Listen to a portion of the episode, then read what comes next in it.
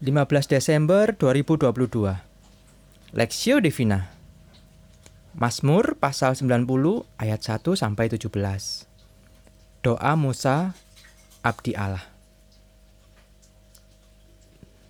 Tuhan Engkaulah tempat perteduhan kami turun-temurun. Sebelum gunung-gunung dilahirkan dan bumi dan dunia diperanakan, bahkan dari selama-lamanya sampai selama-lamanya. Engkaulah Allah. Engkau mengembalikan manusia kepada debu dan berkata, Kembalilah hai anak-anak manusia, sebab di matamu seribu tahun sama seperti hari kemarin.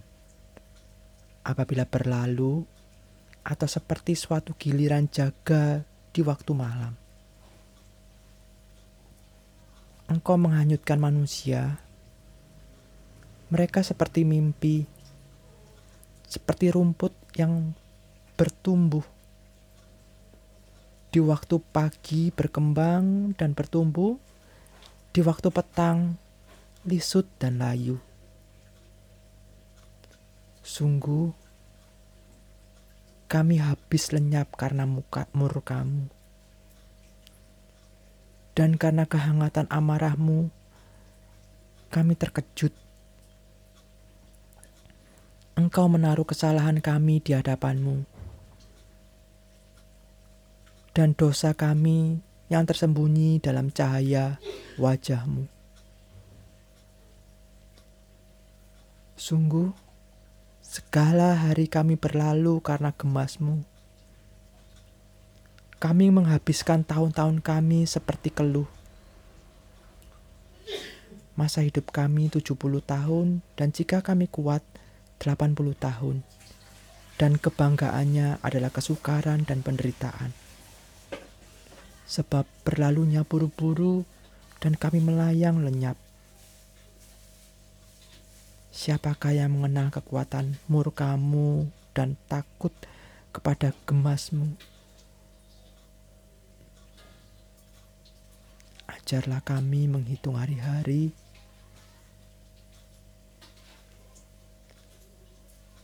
Ajarlah kami menghitung hari-hari kami sedemikian hingga kami beroleh hati yang bijaksana. Kembalilah, ya Tuhan, berapa lama lagi? Dan sayangilah hambamu, hamba-hambamu. Kenyangkanlah kami di waktu pagi dengan kasih setiamu. Supaya kami bersorak-sorai dan bersuka cita semasa hari-hari kami. Buatlah kami bersuka cita seimbang dengan hari-hari Engkau menindas kami, seimbang dengan tahun-tahun kami mengalami celaka. Biarlah kelihatan kepada hamba-hambamu perbuatanmu dan semarakmu kepada anak-anak mereka. Kiranya kemurahan Tuhan Allah kami atas kami, dan teguhkanlah perbuatan tangan kami. Ya, perbuatan tangan kami, teguhkanlah itu.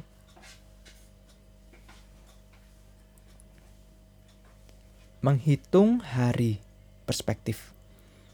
Ajarlah kami menghitung hari-hari kami sedemikian hingga kami beroleh hati yang bijaksana. Mazmur pasal 90 ayat 12. Manusia memiliki persamaan dalam hidup baik yang berusia panjang atau pendek. Manusia dilahirkan, dibesarkan orang tua, menerima pendidikan, bekerja, menikah, memiliki anak, berkarir, tapi diakhiri dengan menjadi tua, pensiun, lemah fisik, dan akhirnya mati. Demikian juga tentang waktu yang diberikan Allah.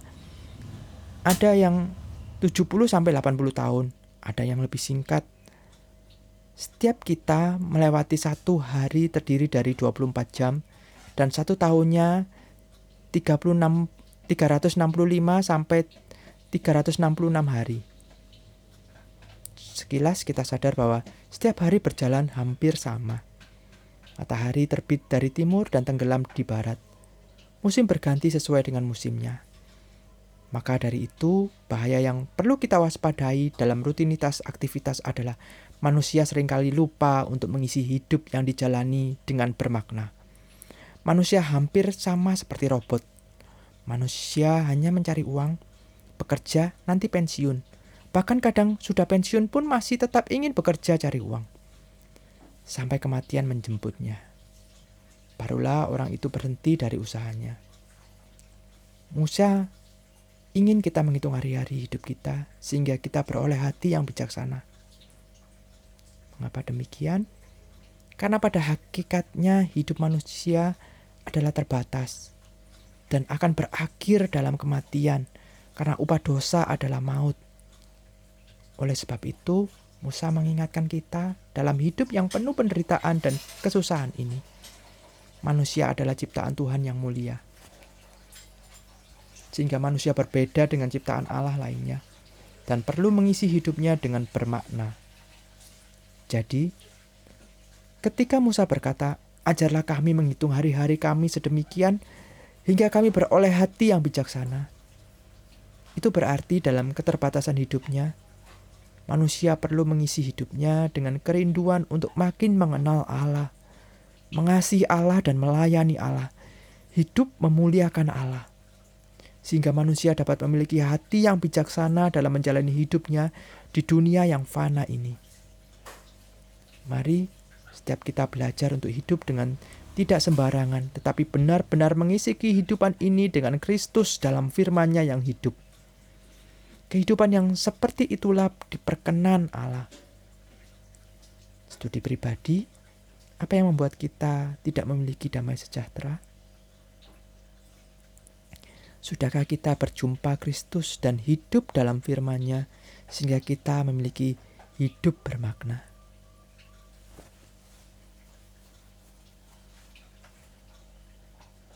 Pokok doa berdoa bagi generasi muda yang cenderung mengutamakan kepentingan pribadi lebih daripada Allah, Sang Pencipta.